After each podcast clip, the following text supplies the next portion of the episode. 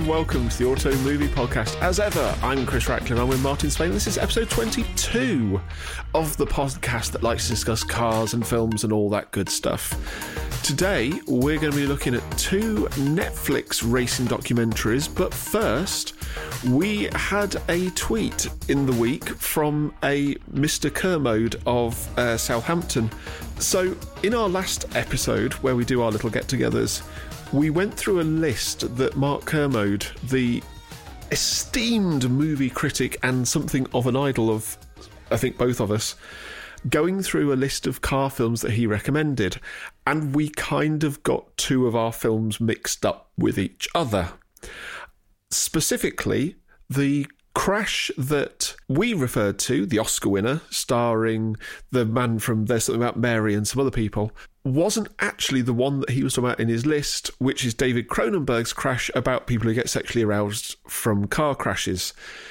In penance, I will ask anybody who has BBC iPlayer access to go on there and find Mark Kermode's Secrets of Cinema series, which is now. F- the whole thing's the whole runs on iPlayer. So if you want to go through a documentary series about heist films and sci-fi films and spy films and Oscar winners and all that good stuff, go and check that out. He does all of this fantastically well, and we apologise profusely to the flappy-handed, bequiffed good doctor. Also, following on from our last episode, we had our friend Matt Lange point us at a barn find special.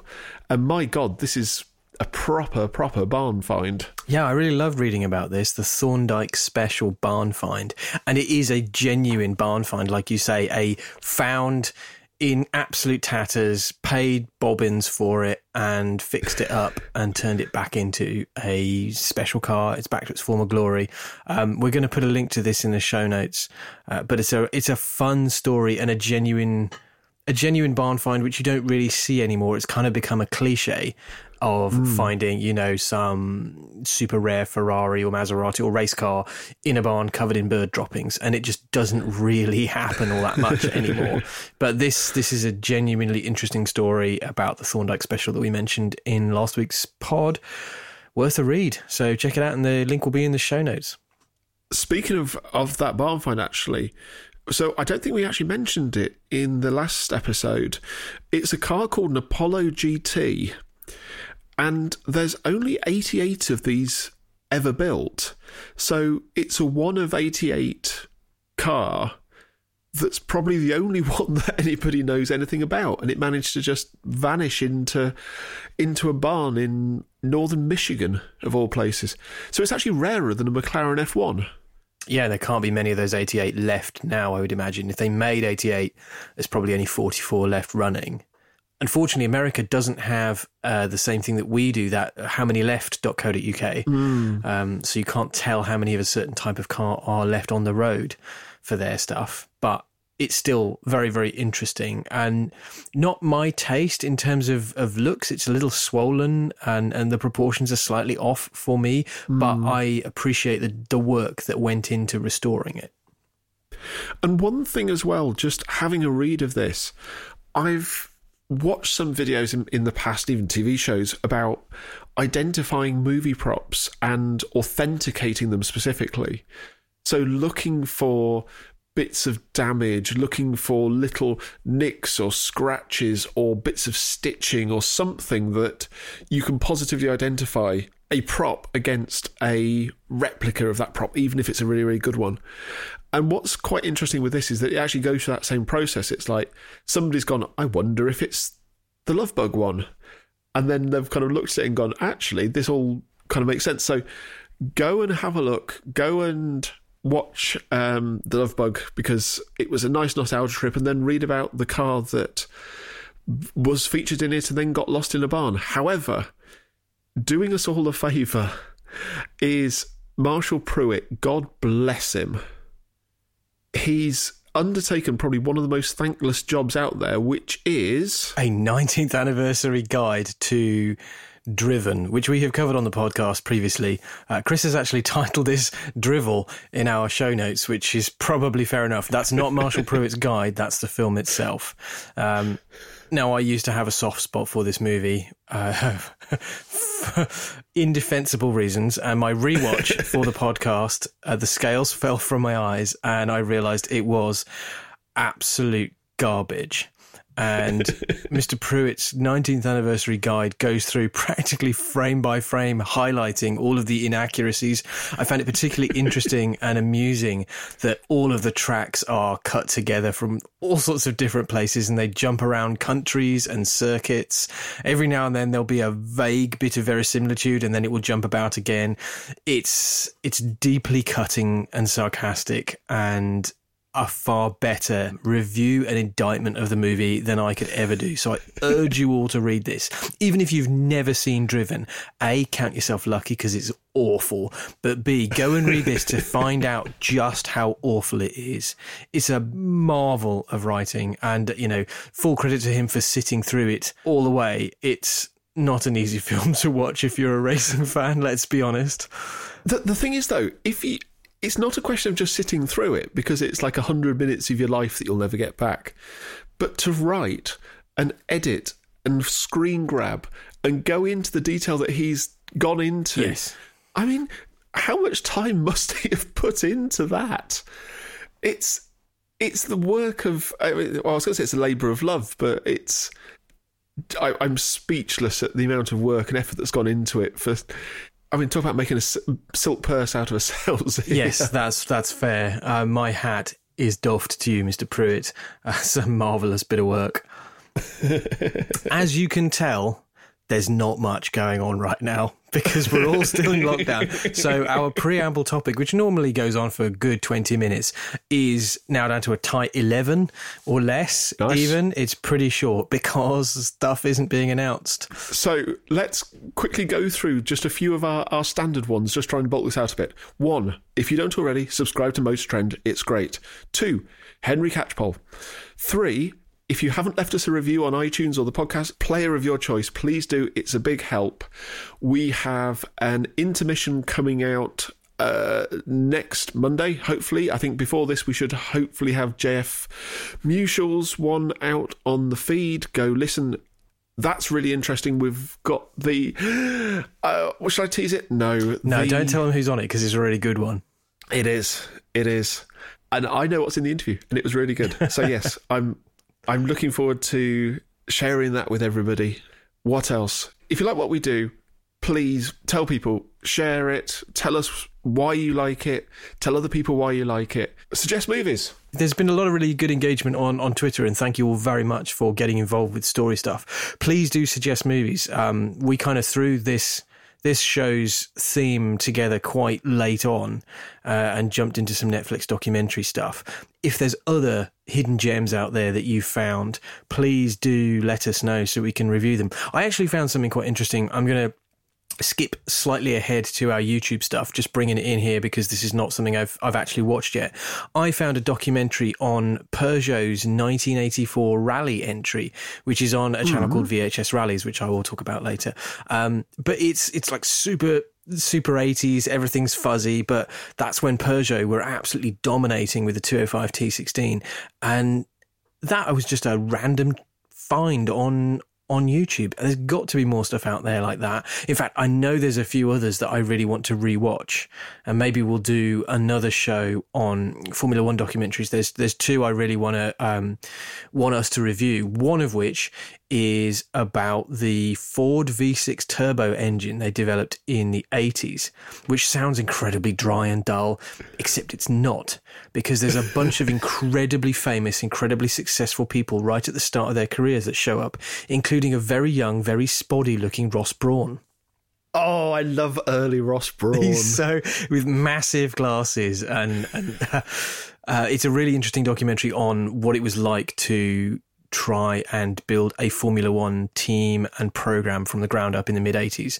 Uh, there's another really good documentary, which is one from Mark Stewart's production company, which they, I think there were a series of three or four of them that aired on the BBC a while ago. Uh, but my favourite of which is called Jim Clark, The Quiet Champion, which you might be able to find on YouTube. You may be able to find on iPlayer. We should review that. It's absolutely astonishing. It's one of the best documentaries, and it is a stark contrast to the film that I'm going to talk about this week. Look at that seamless link. Uh, flawless, flawless, flawless uh, which is a documentary on Netflix called A Life of Speed, colon, the Juan Manuel Fangio story. I'm not going to bury the lead here, listeners. It's terrible. I've watched it, so you don't have to. Now, I will elaborate. I apologise because my review is probably going to be over in five minutes, and Chris is going to dig in deep because he's got a good documentary to talk about, thankfully. Um, Though, so this is a documentary produced by a director who I've not seen anything else from him. His name is Francisco Macri, and he produces this documentary about the life of the legendary Juan Manuel Fangio, one of the most successful racing drivers of all time, a man who is often referred to as the best of all time. And when you look at his statistics, which they do in this program an awful lot, you can kind of see why everyone has a point. It basically charts his racing life from a little early age of, hey, he got into he became a mechanic because he couldn't get into cars, and there's a brief bit about the the his what he did during World War II, and then how he became a, a racing driver. But it's all very superficial, despite having the involvement from from members of the Fangio family and and famous Mercedes stars, because Fangio has a, a very indelible link with Mercedes. It's lacking an awful lot of depth. You never know why Fangio is as good as he is, why he's revered. They attempt to dig into it. There's a chap from the University of Sheffield who had put together an algorithm or some kind of uh, some kind of system where you fed in all the results of Formula One stars, and he then calculated that Juan Manuel Fangio was the best one, equalizing for car and era and age and all these kinds of things, which are impossible to do. I don't know how it's done. They don't explain how it's done, but he's kind of in it and and you feel like going, "Well, yeah, that's nice, mate, but you haven't explained your working." So, mm. I don't take that bit too seriously. So, I think that's kind of the hook they're trying to get you in with. What this really lacks is an overarching story in the way that even McLaren, which was a, Uh, sort of skipped about a bit and was quite shallow.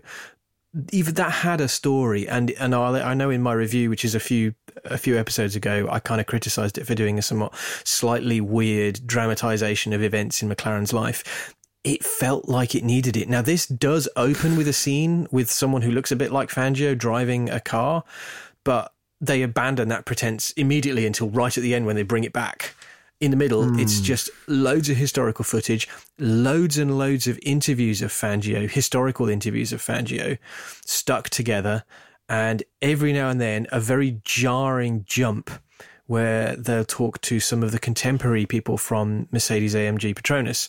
So you get some interesting stuff from Toto Wolff, uh, because he's an interesting and educated man who is aware of the history of the sport. And so he talks very eloquently about what Fangio means to him and what he knows of Fangio, and and does drop a few interesting nuggets along the way. Here's a good one: only five drivers have ever won in Mercedes F1 cars. Can you name them? I'll give you a clue. One of them is Fangio. well, Fangio, Rosberg, Hamilton, Bottas. Yep. Nuvolari. No. You should know this because Moss. he's been in the news. Yes, Moss. He's been in the news an awful lot recently. But yeah, it's an interesting fact that it takes a while for you to go, God, only five drivers have won. Because Mercedes, of course, have been engine suppliers for a very long time. Mm. But they left racing after the horrific accident in 1956. Mm, the Le Mans, yes, Le Mans crash, yeah, the Le Mans crash, and then uh, that was it uh, at the end of 55 or 56, I forget which year, that was it for their racing program until they came back in 2011, 2010 even, sorry, buying out the Brawn team. But anyway, yeah, you get some stuff from Toto Wolff, which is quite interesting. Uh, Nico Rosberg is somehow less interesting despite saying more. I'm a big fan of Nico Rosberg. I was a big fan of his racing. He is a very intelligent guy, but he has a habit of saying the word yeah after every half sentence. So, you know, racing is is a different now than it was then, yeah? And uh, it's all about precision now, yeah? and uh, it used to be a bit more about, you know, improvisation and sliding last time, yeah? It's a vocal tick that he has, and it annoyed me immensely. I think probably because I'd been thrown out of the documentary by this point. I'm saying that it doesn't have an overarching story. What it also doesn't have is a narrator. And it desperately needs one. It desperately, it's trying to do the Senna thing of telling a story with archive footage, except it's nowhere near as good. It's 1% as good, if that, because the footage isn't carefully chosen and interwoven. It's huge blocks of archive interview footage, of, of archive race footage. And yes, that's kind of exciting. But it, because we're so, I guess, modernized looking at it, I'm kind of going, well, yeah, but everything looks really slow and the camera angle's really far away.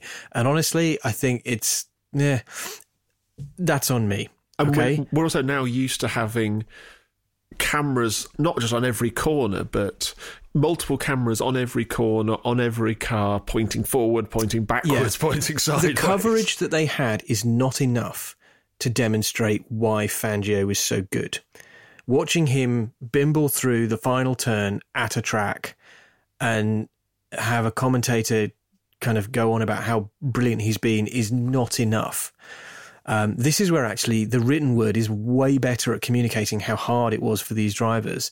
And, you know, go back and read some of the Motorsport magazine race reports from the time.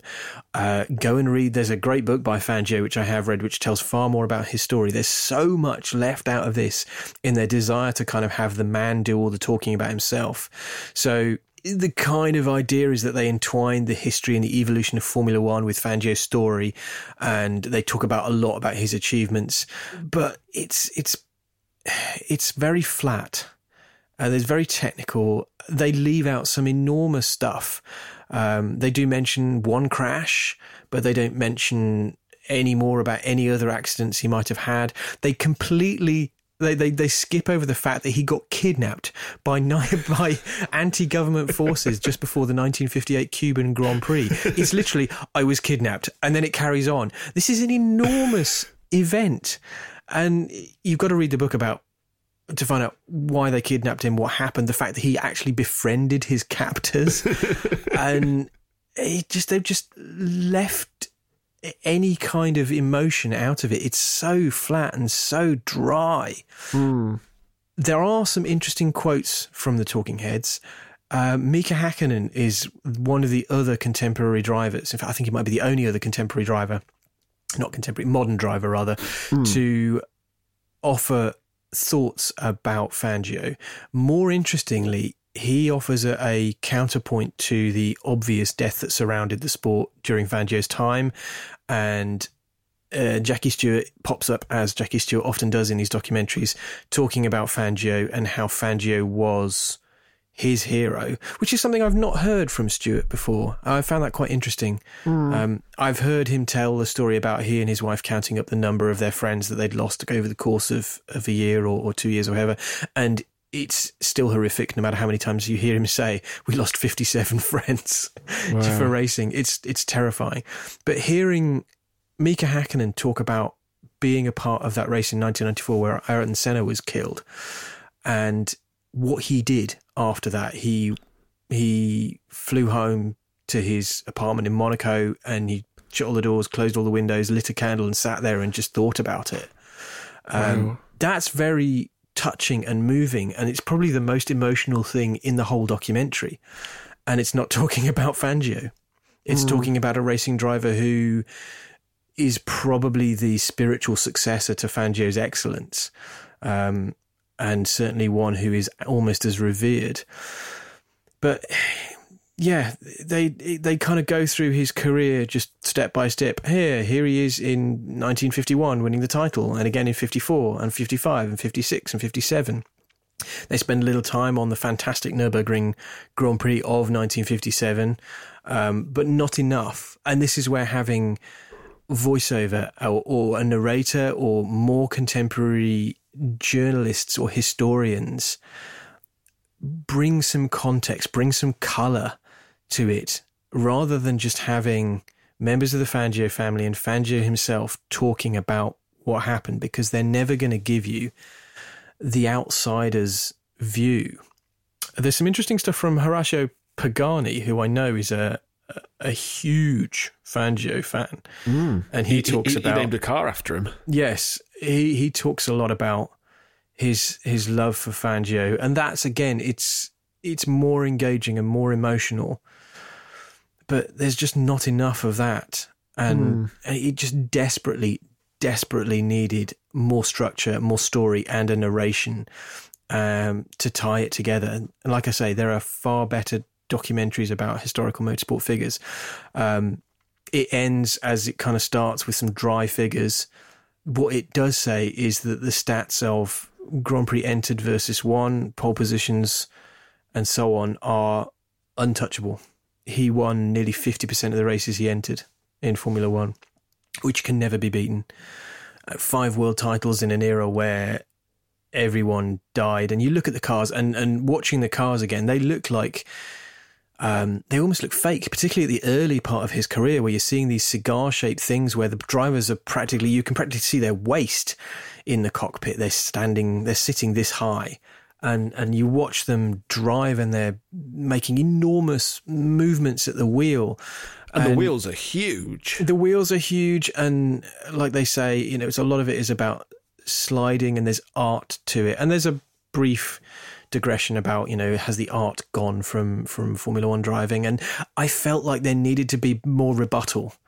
Rosberg talks about it a little bit, but not enough. He talks about the precision of modern F1, but he more than anyone should know that there is an art to driving a modern F1 car because he had to work incredibly hard to get beaten by one of the modern artists of the Formula One car, Lewis Hamilton. And he's noticeable by his absence, and he could have lent an enormous amount of depth to this had he been asked or had he chosen to. Perhaps he didn't want to do it.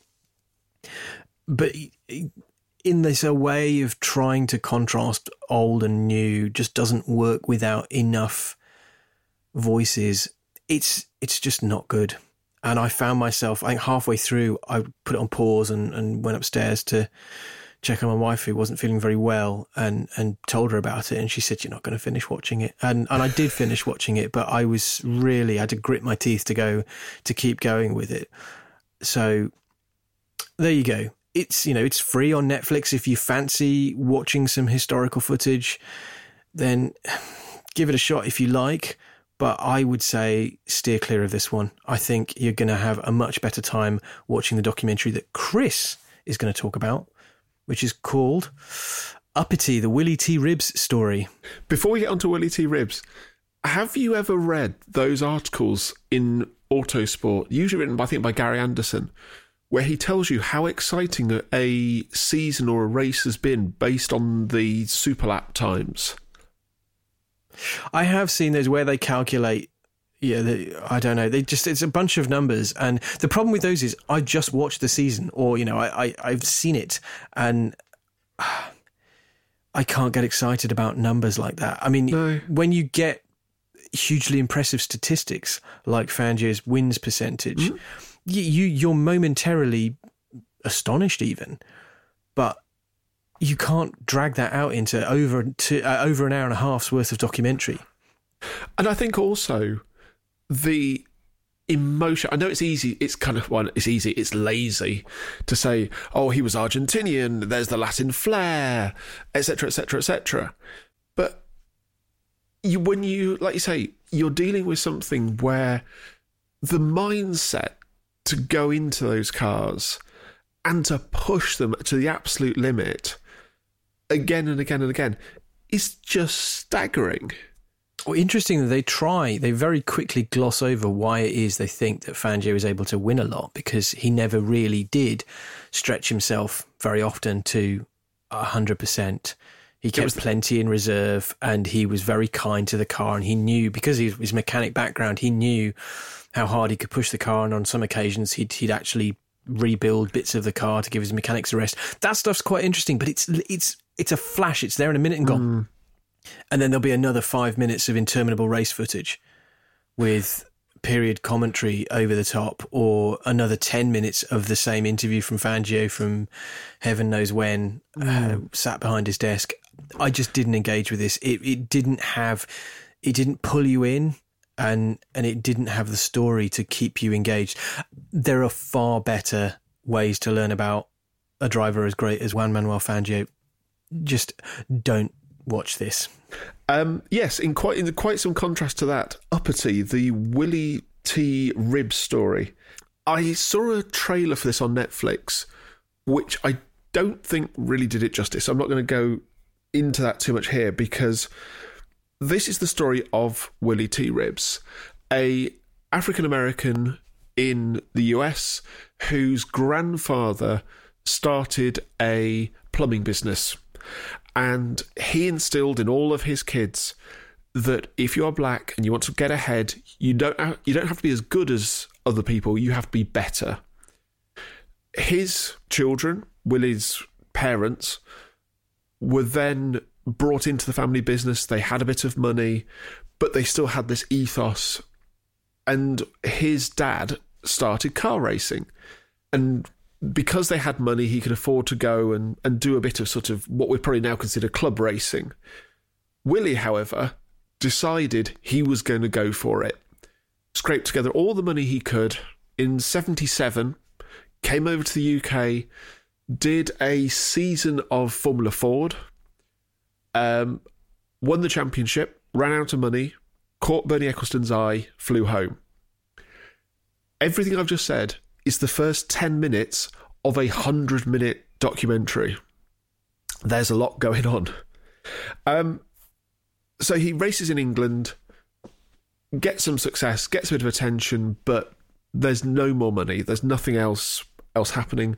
So he goes back to the US, and the documentary really picks up going through his career year by year through uh, GT Grand Am, through IMSA, through NASCAR races, uh, and eventually into IndyCar. Um, what's really, I think, telling about this documentary is that he comes. So he he comes back to the US. He has no money, and he gets an offer to drive in NASCAR event in South Carolina, and because he's black, and because motorsport was then and is still largely, but was very much then a white sport. And NASCAR is the Southern racing series in a very, very segregated, not legally segregated, but in a very sort of white and black world. He loses his drive because he got death threats. The promoter got death threats. He continually goes through this documentary with blistering speed. He wins in so many series. He wins in great cars. And he talks about the people who give him an opportunity, give him backing, give him a leg up. And he talks about the times when people didn't react well to him for one reason or another. Some of it is overtly racism, so trying to do a NASCAR race in Alabama as a black man in the early 80s, it's very, very clear why. And the uppity of the title actually refers to a nickname that he gets, which is uppity N word. And he was called that by people in the paddock. Even other people, like his family in this documentary, when they're doing a talking heads now, won't use the word. He will. He absolutely owns it. And he says, It fired me up. I was going to go faster. And so the documentary, as it goes through season by season, has a lot of TV footage, has interviews from the time, it has a lot of race footage. Um, that then mixes with talking heads from him, from his brother, from other people who were in the sport at the time or have been around the sport. So you've got uh, people like Al Unser, you've got um, David Hobbs, you've got um, I was going to say Rick Walker. It's not Rick Walker. What's his name? Derrick Walker. That was it. Al Unser Jr. People that he's raced against, but also people who can provide insight into what it takes to win at those levels. And then at the middle of it all, you've got Willy himself, who is engaging, he's charismatic, he has a look and a demeanour that you could almost imagine like Dominic Toretto's older brother. He's quite kind of stocky, bald, but he talks in very clear, defined sentences with a point to each one. And he actually talks early on about meeting Muhammad Ali. And he adopted the Ali shuffle. So when he won a race, he'd stand on top of the car and he'd do the Ali shuffle with his feet. And it's really clear from the way he talks, both in in the way that he talked in interviews, which I think was quite unusual at the time. You know, he would say he's the greatest, he would say he's the fastest, he'd say that other people were scared to come and race against him, and even now he still has a bit of an Ali sort of phrasing to what he says. And in fact, as the film goes on, he actually works with Don King, the boxing promoter. Um, there's an interesting point where he gets because some of the races that he did in the US were support races for F1. He meets Bernie Ecclestone, who's running uh, Brabham at the time, and he has a Brabham test. And he goes to Estoril. There's a photo of him in the car with Charlie Whiting, who was the team manager at the time. And he goes out and he performs. And in the end, Olivetti, the sponsor, say we want an Italian driver who would have, who was Elio De Angelis, and then when he got killed, uh, Riccardo Patrese. So there's this kind of constant flow through the film of a guy who was very fast, very adaptable, had that feel, that sense of a car so that he could jump into it with minimal testing, start going quickly. But then there were cases where something didn't go right. It might be mechanical, it might be a sponsor thing. Sometimes it might be racism. Sometimes the documentary insinuates it might be race related or it was race related without anything being said. And I found it incredibly engaging. I found it very affecting. It really kind of stuck with me more than I was expecting, simply because it it reminded me actually a lot of the Michèle Mouton bits of Heroes, which again was a film that I didn't really gel with as a narrative, but it had that sense of somebody trying to overcome.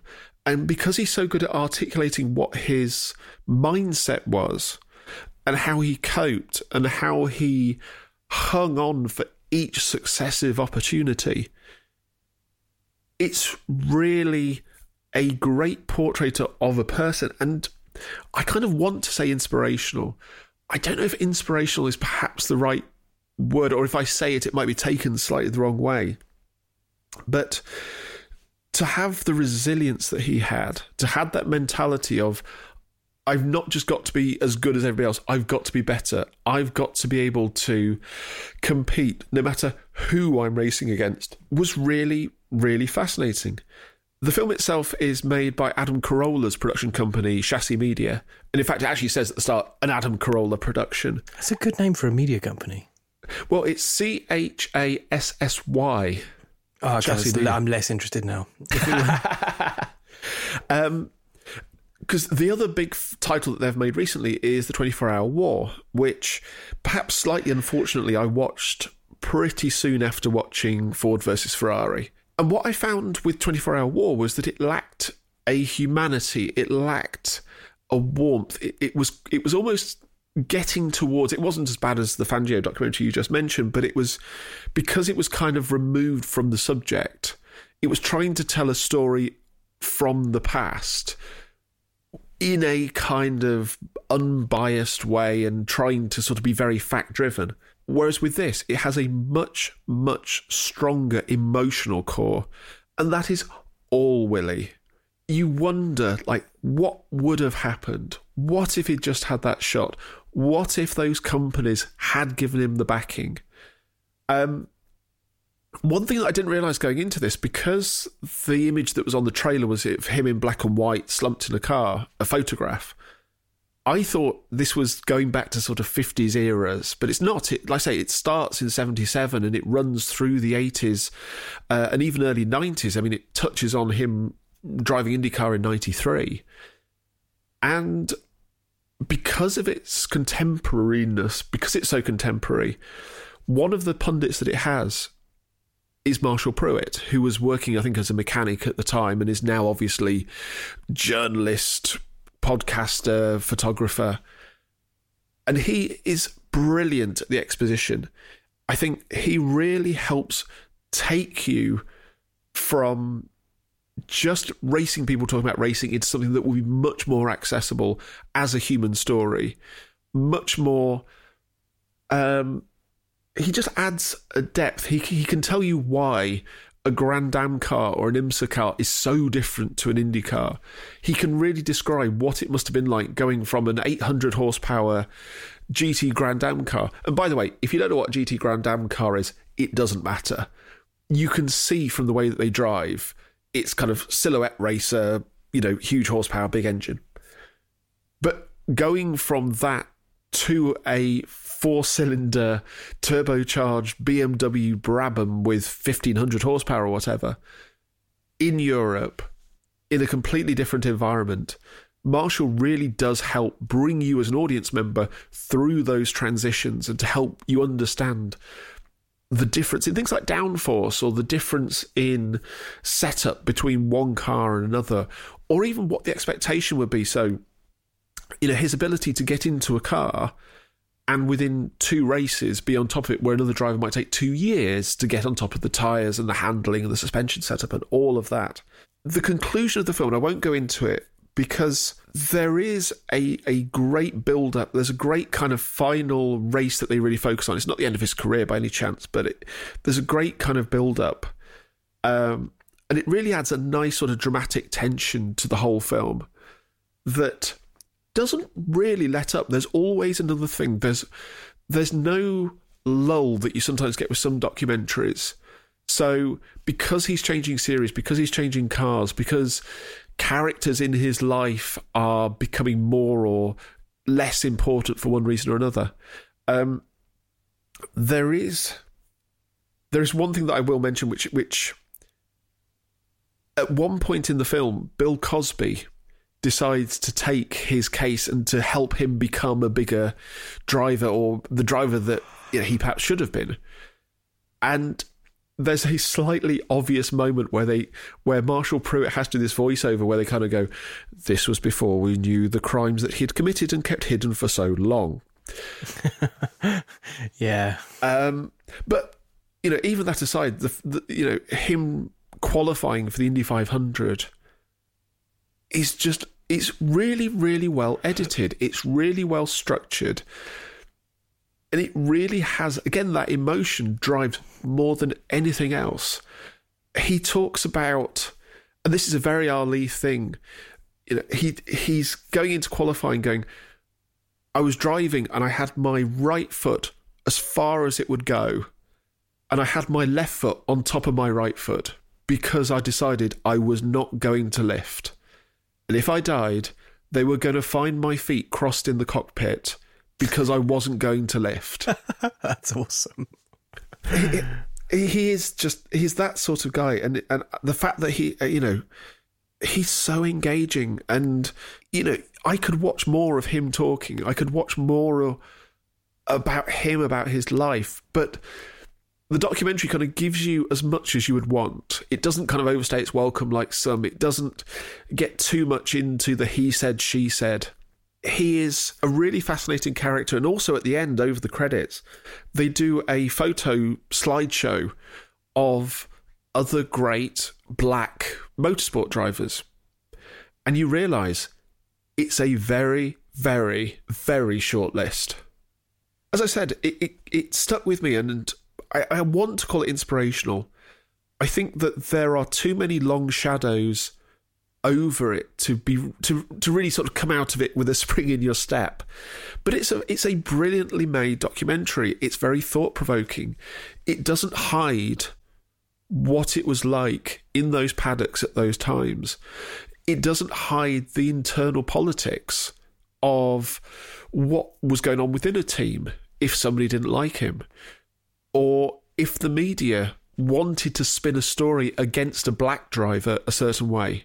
They were absolutely open about here's what happened, here's why I did what I did, and here's what the press coverage was. And it, it it's really thought provoking in a lot of ways. On a purely car level as well, it kind of shows a side of the sport that I never really seen before. That 80s IMSA um, I think I'd seen one of the pictures of the Audi once because he drove not Audi, uh, Toyota, because he drove. You know the um, like the new 935 Club Sport or Yeah. the old GT1 where they had the kind of here's the car that it's homologated against, and then here's the fenders kind of a foot either Yeah, side yeah, sticking out. It's those. It's the ones that, with the with the headlights. Yeah, I I know the Audi Grand Am car, the Quattro. Mm. Is that no? That's an IMSA car, isn't it? That's not Grand Am. It's IMSA, yeah. Um, that is all I know from that era because it is. You couldn't get it on TV when I was growing up, and it's still. I guess I'd have to go YouTubing for it, which is hmm. probably what I'm going to be doing after this podcast. But it, it, it's so outside of my outside of my field of view as a, a fan of European style racing, open wheel racing, and hmm. rallying, which is what I grew up with. All of this stuff was just. I didn't even know it happened. Hell, I didn't even know what IndyCar was until uh, maybe I can't. I don't want to admit how late on it was when I started buying Autosport. Let's say, and and there was this other thing and other drivers other across the pond who weren't Formula One drivers or Colin McRae, and uh, so I I'm really fascinated to watch this. I really want to watch this because I want to kind of clear my palette of of the sort of disappointment of what could have been a really interesting documentary about a man who is widely regarded as the best racing driver of all time. And I've heard good things about this documentary from lots of other people, so I really do want to check it out. And it sounds like this is one that you could watch with your significant other if they're interested in racing or willing to give something something a try. Yeah, I, I would say that if somebody doesn't have a great knowledge of racing, it won't matter. As, as, I said, Marshall Pruett makes such a good job of explaining what's going on, explaining the differences. The story is not so much about the racing. There's a bit about why somebody was faster than another or what a mechanic might have done to a car to make it faster or slower. But the heart of it is always about the people. It's always about why this person didn't like that person. It's how Willy mentally approach the racing. All of these things are universal. So, yeah, it, it's a it's a good film for people who have, you know, they don't have to have a, a, a nerdy spotter level of, of knowledge about racing. If as long as they know what a, a driver is and a race is, and they're interested in people, yeah, it would be a great film to watch with friends or, or family. Mega review. That's that's made up for my appalling review of a fairly cruddy documentary. So You can only, you can only work with what yes, you're given. sorry about that, everybody. Um, Chris has done a much better job. Speaking of watching stuff online, our YouTube picks of the week. I've gone for a channel that we've mentioned in the past, Ratarossa. I thought you'd go for this. I very nearly went for this, and then I saw you'd got it in the notes. ah, damn it, he's taken my one. So, for those of you who haven't seen Ratarossa, I can't remember the guy's name now, sadly. Um, Scott. So that's his name. It took me a while to get there. Scott. Scott. Scott from Ratarossa. What he does is buys Ferraris and works on them himself. That's his his thing. Um, and he does it very well. And he's converted. I think we said on a previous episode, we've he's converted 360 into a Challenge Stradale, etc., etc. He's got a 308 he's working on himself, quite The apart US from the. Mm. yeah the titular Ratarossa. He's he's interesting because he's got to be one of the only people in the UK doing this kind of thing. Mm. We are very much or official Ferrari service history. You must never drive it, take it out and wipe it with a diaper. In the UK, the Americans are a little more um, do it yourself. With even with Ferraris because um, uh, the reason I heard about Ratarossa was because he flew over to help out Sam CRAC with his Ferrari 360, which is this gorgeous uh, British racing green color and has any number of problems that uh, keep surfacing, and that's how I found out about Ratarossa and went and watched his videos. Also, I don't know if you've seen, going on a complete tangent, the latest, I think, Hoovie's Garage video, where he talks about all the work that's gone into his Ferraris. Yes, he got, sold he sold his uh, the the Cartrek 360. Yeah, uh, to a mechanic friend of his, and uh, yeah, there's there's there's definitely the, the figures he was quoted for fixing things uh, versus the figures that actually ended up being spent if you are mechanically inclined. Um, and I think like 360s are that sweet spot now where they're getting to be old enough. There's no point taking it to the Ferrari dealer mm. if you know a really good independent who can do the work correctly. Mm. and has the the appropriate tools and manuals and know-how, why the hell would you get an official Ferrari history for a car that's 20 years old now? Mm. Rather brilliantly, the problems that he had with the 360 during the Cartrek series apparently were down to loose battery terminals. yeah, that was a good one, wasn't it? The expression on his face when he was told that was something to see. but anyway, enormous tangent. Back to uh, back to Ratarossa. Ratarossa. So he's had this dream to restore a Ferrari F40 in his garage. And God bless him for that. And one of the the opportunities that he's been looking at is a car in Iraq that I think used to be owned by Saddam Hussein's son. Yeah, it was Uday Hussein, wasn't it? Thank you. And um, he's basically been trying to find it. He's been trying to find people that know anything about it. And over the course of, I think it's about 40 minutes, he talks to people who have actually gone out and seen the car and seen the state it's in. Um, the car is now driving. It sounds like a bag of spanners. I mean, oh, I am. It sounds terrible. It was, it's heartbreaking hearing it. You've got to go and watch the clip for this bit alone. It's quite a long clip to get through, so mm. perhaps if you're not so invested in in seeing the, the, the ins and outs of of them finding this abandoned F40 in the desert that was covered in sand. And this is the kind of thing you'll have seen these photos on mm. uh, Car Throttle or Jalopnik, or the kind of every now and then someone does a post on abandoned supercars in, in the Middle East. And this is probably one of the more famous ones. Someone has found it and they have in inverted commas, restored it. They've got it which, running. yeah, what they've done is wave a hose pipe over it to wash off the dust.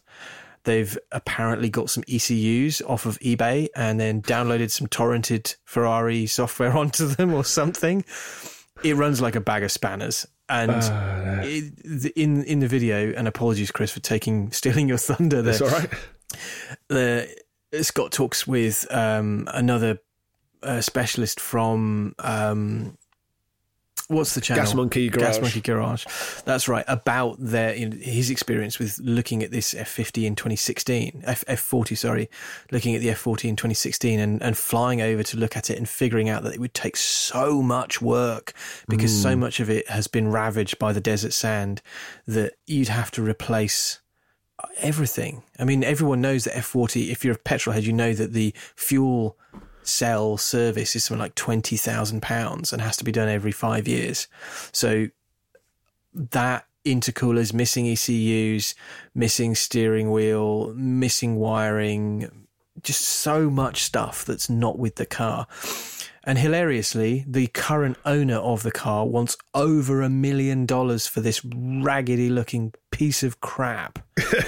and I found it fascinating that that you know Scott has called to the internet in his first part of this video to help him find this thing. They found it, and the owner has gone, "Yeah, of course you can have it for one thousand, one million, one hundred thousand dollars or whatever it was." And I feel like going, "I wouldn't give you a hundred grand for that thing." no matter if it's an F forty or not, it's it's ruined. There's actually an F40 on PistonHeads at the moment, admittedly wearing some LM bits and pieces and it has been modified. That's currently up for eight hundred grand. Um, so yeah, a million for a car that's been sat in a desert for twenty years. Yeah, he's dreaming. One thing that I did hear, and I know that we have some Ferrari aficionados, shall we say, amongst our listenership. So, as a companion piece for this, Tom Hartley Jr., the supercar dealer, did a 40 minute video about buying, he calls it a buyer's guide, about buying a Ferrari F40. And one of the things that he says in this is that he, we all know about the weave. We all know about the fact that you can see the carbon fiber through the paint because the paint's so thin. And one of the things that gets mentioned in this video is that the uh, the Hussein who owned it, uh, I've already forgotten his name, um, would apparently have his car repainted on a whim just to match his clothes of an evening or that sort of thing. And as a result, the paint, the red paint on this car, you can't see the weave. Now, according to Tom Hartley Jr., and here is a challenge to all of our uh, Porsche aficionados listening. Porsche aficionados? Porsche, Ferrari aficionados. He says that the later cars don't have any weave showing anyway, because apparently the early car owners would sort of be going, Why is the paint so bad on this car? And they're like, Oh no, it's really thin. You can see the carbon fiber weave. And they're like, No, no, I want it painted properly. uh, you know what? That would probably be my. If I were in the market and they were new, you'd take delivery and go, "No, come on, you can do a better job than this." it's the old. Is it the old, the old Gordon Murray or Peter Stevens line about when people said like, "Is the um, McLaren F1 a challenger for the Ferrari F40?" Went, "No, nobody at Woking can weld that badly." yes. This is the thing about the F40. I know people love it. I and and you know Scott's very eloquent in this video about his his love for the F40. I think it's just a shed. I've never liked it. The F50 is is to my mind better looking, mm. has far more credible you know, pedigree, is rarer. Mm. Um, sounds better. Sounds better the F40 is slapped together out of bits of angle iron and Kevlar. And I mean, you look at even looking at this video of a completely trashed one, but you look at the interior and go, this has been made out of bakelite and things you found at the back of the drawers. Mm. And then you stuck an absolute, you know, I, I, don't get me wrong. I think that the engine is is what you're paying for, and the rest of the car comes for free, which is that classic Ferrari cliche. the engine in the F40 is the special bit. Everything else about it is dog shit. There was a great video that Chris Harris did with Rob Hales, where he was talking about driving. I think, um, oh, what's his name? Not Tony Mason. He's the rally guy, uh, drummer, Pink Floyd. Nick Mason. Nick Mason, driving his F40, and he said he was coming out of club at Silverstone, the little left right chicane, and then it kind of opened on the exit. And he said he would get wheel spin as the boost came in on the exit. So he tried it a gear higher. He said all that happened is when the boost came in, the wheels were just spinning even faster. But I'm sure I read somewhere, and I'd love to be able to reference exactly where I read this. The chassis rails on the back of an F40, if you get rear ended, can get bent and they need to be replaced. And if you go to Ferrari and say, I need some bits for a Ferrari F40 chassis, they will charge you a lot of money. And they just happen to be the same dimensions and material as a Sainsbury's shopping trolley of a certain era. And apparently, it was not uncommon for um, shopping trolleys around certain Ferrari specialists to go missing um, and find their lives being donated to being the rear end of a Ferrari F40 sort of post rebuild. I hope that's, that's a fantastic true. story. Matt, if you're listening, as our resident friend who knows an awful lot of things about Ferrari, please verify if that's true or false because that's a fantastic story. Yes. Uh, speaking of speaking of fantastic things, my YouTube channel pick for this week is Jonny Smith's Car Pervert channel, which for those of you who aren't familiar with Smith or Sniff or uh, the work he did on Fully Charged or Fifth Gear, Jonny has a long and storied career in car journalism. He wrote for Max Power, he's done TV stuff. And about three months ago, he decided to go it alone and effectively do his content on his channel. Um, I was watching one earlier today where he goes round a company called Swindon who make touring car engines and they do prototype bits for manufacturers and they do motorsport, and they do Formula One and they have a dyno test and they're doing electric uh, conversions for classic cars now and all this sort of stuff. Really, really interesting. He's excellent at what he does, really, really watchable, but he really goes after the content that he likes. He, he does that thing of create the thing that you want to see. And it's really it, it's nerdy, it's niche. Hello, we are the Auto Movie Podcast. This is our world. He does it really well, and it's really well made. It's really well produced. It's really well shot. Well, well worth a listen. And if you are so inclined, um, I think he has a Patreon page as well. And yeah, it's really good, really high quality content. Mega. I haven't actually watched. I watched his intro video to that channel, uh, but I haven't watched much else of his stuff because at the time I was looking at my YouTube subscriptions going up and up, and me not getting through any of the videos, and thought I can't have another one. Um, but I will go and have a look and see if there's anything to uh, tickle my fancy from the car pervert. That wait, that sounds wrong. so my choice is not actually on YouTube, but it is relevant to what we talked about last show. It's episode one of Motor Trend's Hard Sell series with uh, Tom Ford. No, not that one, the other one. uh, who who has very kindly responded to uh, our promoting and tagging him in our socials to say that he doesn't actually drink a lot of pop.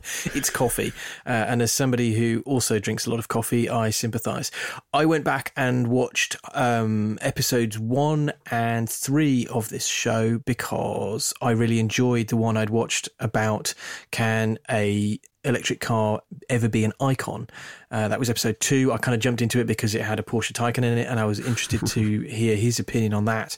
Uh, I went back and watched episode one, which is does the EV supercar really exist? And this is a fascinating one because he goes and looks at a bunch of of upcoming EV supercars.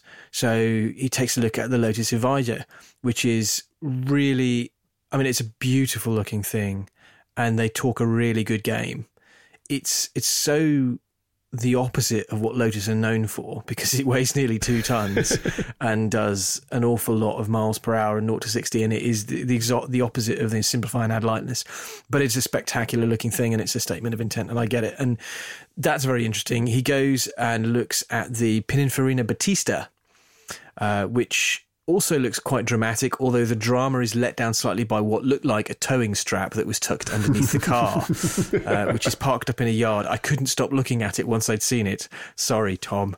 Uh, what else? He goes uh, to meet, uh, or he goes to visit Rimac as well, uh, who I think are probably top of the pile when it comes to EV supercars. Mm. And it, they drive away in a in a demo not a demo, like a, a pre-production vehicle of their their next generation EV supercar, and that's fascinating because you get to hear the ethos of what Rimac are about and why they started the company and and and so on, and it's that's very very engaging, and I find it interesting considering can it ever be a supercar? I don't know which side of the fence I come down on.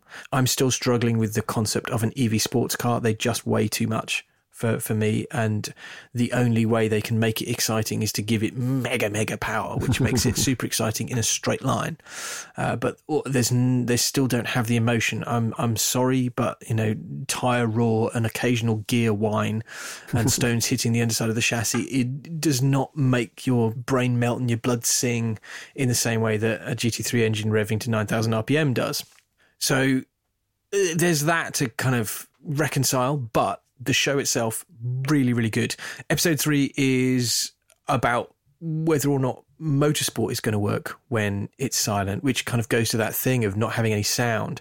And there's obviously um, a look at what kind of EV motorsports there are. There's there's a, a quickly glossed over bit about the Jaguar E Pace uh, racing oh, series, trophy. which yeah, which has had some poor things written about it online and, and doesn't look all that exciting. But, you know, uh, they do go for a drive around a circuit on it. And I think in isolation, the vehicles are quite impressive.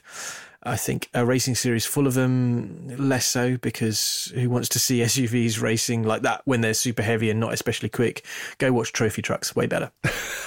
and I know that's reductive and missing the point entirely, but that's the thing. You've got to compete with those series. There's some more interesting stuff talking about the Ford drag racing Mustang that is an EV going up against a full on petrol Mustang and and the interesting features of that where they both look very very similar but the the team that are tuning the Ford EV drag racing Mustang are, are working with so much instantaneous torque that it just keeps doing wheelies.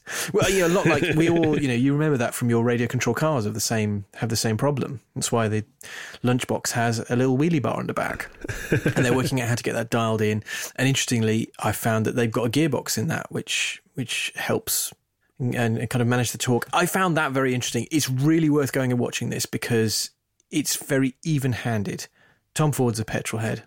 I think you've talked longer and more glowingly about this than you did the Fangio documentary. Well, yeah, because this, I mean, this is 22 minutes long. Each one of these is about 22 minutes long, and they're just way better made. And they're far more interesting. There's a storyline to these. Like, literally, there is. They're, they're constructed to tell a story, to ask a question, and then attempt to answer it. And the Fangio documentary didn't do any of that stuff. So yes, I have whittled on about this quite a lot, but I again, as ever, you know, Motor Trend are doing some good stuff. This mm. is really worth watching. There's an episode out now, episode four. Again, you have a proper adventure with no plug-in in sight, and that is the thing that gets me about EV sports cars. Is if I wanted to do my annual trip up to the Highlands, I just can't do it in an EV. You cannot do 300 miles in a day of hard driving and be certain of if your range drops, finding someone with a plug that you can charge the thing up.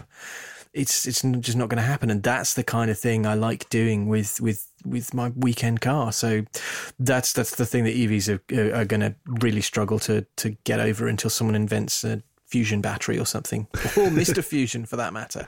Oh, very good. But there we go. That's that's my recommendation. Go and watch Hard Sell. I think we said that there we we tweeted out that there's one of the episodes is available for free Mm. online. So have a look at the Auto Movie Pod on Twitter to uh, find the link to that. Uh, but yeah, go check it out. And if you like it, get a Motor Trend subscription. Uh, the channel I want to recommend is something I found, I mentioned earlier on VHS Rallies, uh, which is, I guess, a year or so old. And it's just full of exactly what it says in the title rallies that have been recorded on VHS and now someone is digitizing them. And there's tons of stuff. Let me read you out some of the things. You could watch the 1983 Lombard RAC Rally. There's a 22 minute clip of that with an Audi Quattro on the front. Ooh, very nice. The 1995 Rallye du Rouergue, which has what looks like a Renault Clio in silver on the front. Uh, there's loads of 205 T16 action here. I keep seeing, oh, I can see some uh, Tommi Mäkinen Mitsubishi Ralliart's 20 minute clip there. There's footage from the 1998 Focus WRC launch, 1988 Race of Champions. Is that the one that had Martin Brundle in it? Oh, I might have to watch that. Oh, there's loads of good stuff here. There's loads. If you like rallying, and if you particularly if you like 80s rally cars, the sort of the era of crazy Group B and then the beginning of Group A, you're in for a treat here. This is a, a proper rabbit hole that you could go down. Um, I'm going to have to come back to that Race of Champions one for sure but yes, I, I haven't really dug into this. I've had the tab open in my browser as a must watch when I get some time. And uh, I think I'm going to have to dig into this because there's some great, great looking stuff. It's all super old. There is one that's got a thumbnail with the old Top Gear Rally report. Um, oh. title card on it, which means it has the amazing uh, propaganda track on it, which always makes me think of Drifting Sideways. uh, so yes, check oh, it, that out. If that has uh, Nick Berry doing the presenting as well, send me the link. I'll be very, very happy. I'll have to look at it and see. But yes, that's that's my recommendation. So what we have learned today is that EVs are more interesting than Juan Fangio, and that early 80s rally cars are more interesting than EVs. Uh, you should watch the documentary about the Willy T. Ribbs story you should also have some ribs while you're watching it because I'm kind of hungry. yes. And then go and read Marshall Pruett's Guide to Driven to save yourself from watching it. Thank you all very much for listening to us drivel on. Uh, we all hope you're very safe and well. Do leave us a nice review if you want, and we will be back next time with hopefully two really good movies. See you next time, everyone.